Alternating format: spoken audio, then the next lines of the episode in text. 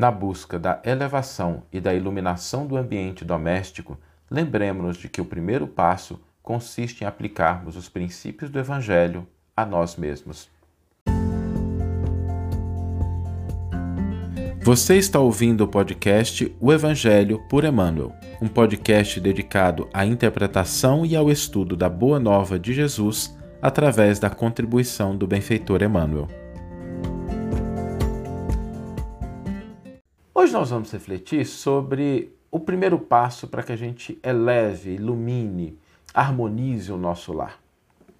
E nós não podemos dissociar a religiosidade, a fé, a crença religiosa desse processo de iluminação, de elevação, de harmonização do nosso lar. A fé tem um papel fundamental aí, mas a gente vai aprofundar um pouquinho nesse aspecto hoje. E quando a gente fala de fé, nós estamos referindo a qualquer é, profissão de fé, qualquer manifestação, católicos, evangélicos, budistas, é, cristãos, todas as religiões, elas trazem esse componente de fé para dentro do nosso lar.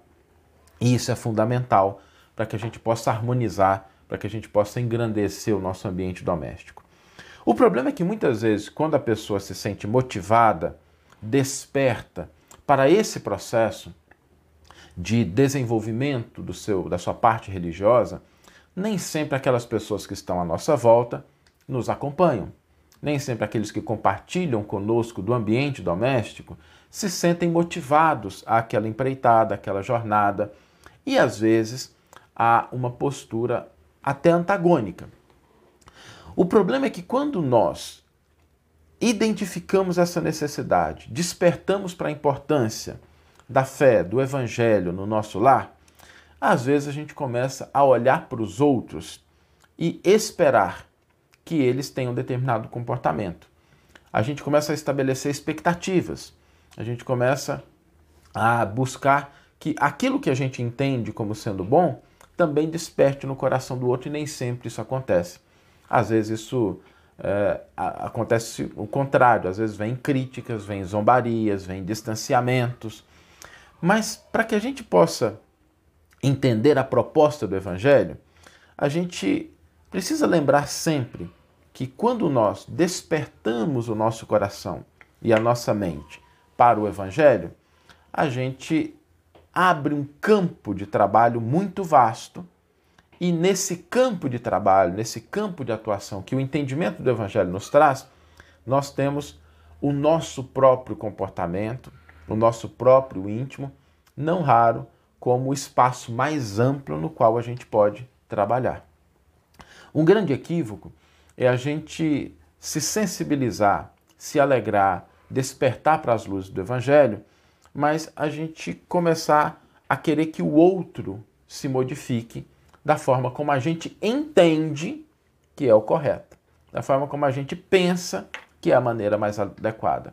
E a gente esquecer que o principal trabalho, o campo de trabalho que nos compete primordialmente é aquele que está dentro do nosso coração.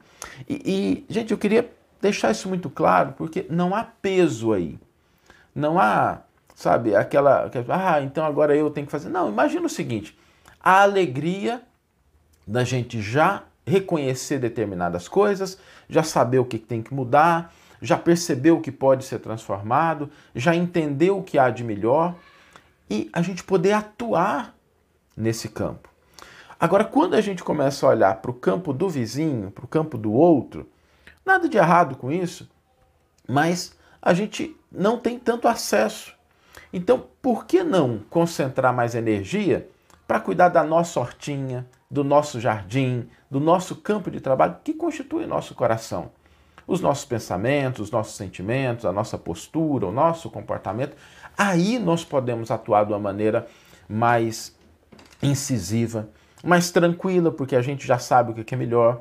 A gente pode começar a se avaliar, se analisar. Então, esse trabalho realizado dentro de nós deve ser um trabalho gostoso, deve ser um trabalho alegre. O evangelho não combina com peso, com culpa.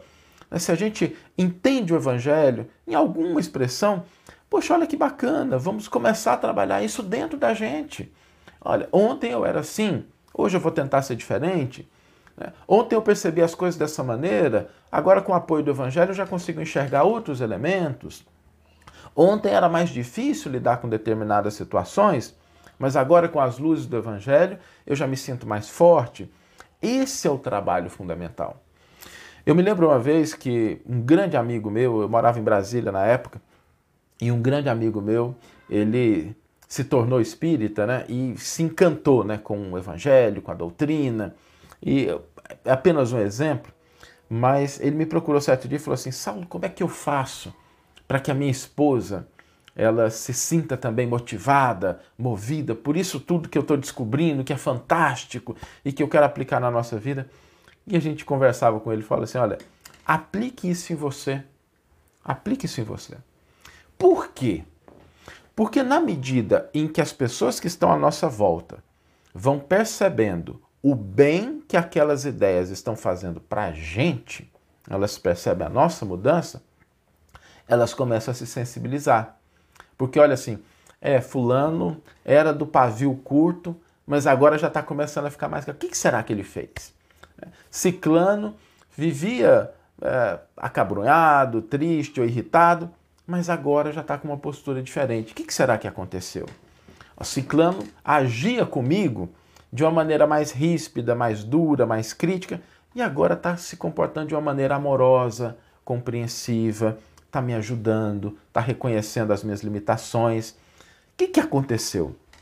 E aí a gente vai despertando no outro através da luz que nós vamos acendendo dentro do nosso coração. Porque onde existe um coração iluminado, o ambiente fica mais claro. Eu sempre gosto, assim, estudando com os comentários do Emmanuel, a gente percebe que o Evangelho ele está escrito em todas as circunstâncias da nossa vida, todas elas. A gente pode estar caminhando pelas calçadas de uma praça e nós estamos imersos nessa lei do Evangelho. Então vamos pensar o seguinte: quando a gente entra num quarto e ele está escuro, num ambiente escuro, num cômodo escuro, o que, que a gente faz? A gente vai lá e liga a luz. A luz é um conjunto de energias ocultas que a gente não vê, porque na maioria das vezes o fio está por dentro da parede, que faz com que uma lâmpada, que está preparada para isso, está estruturada para isso, irradie luz. Não é assim que acontece?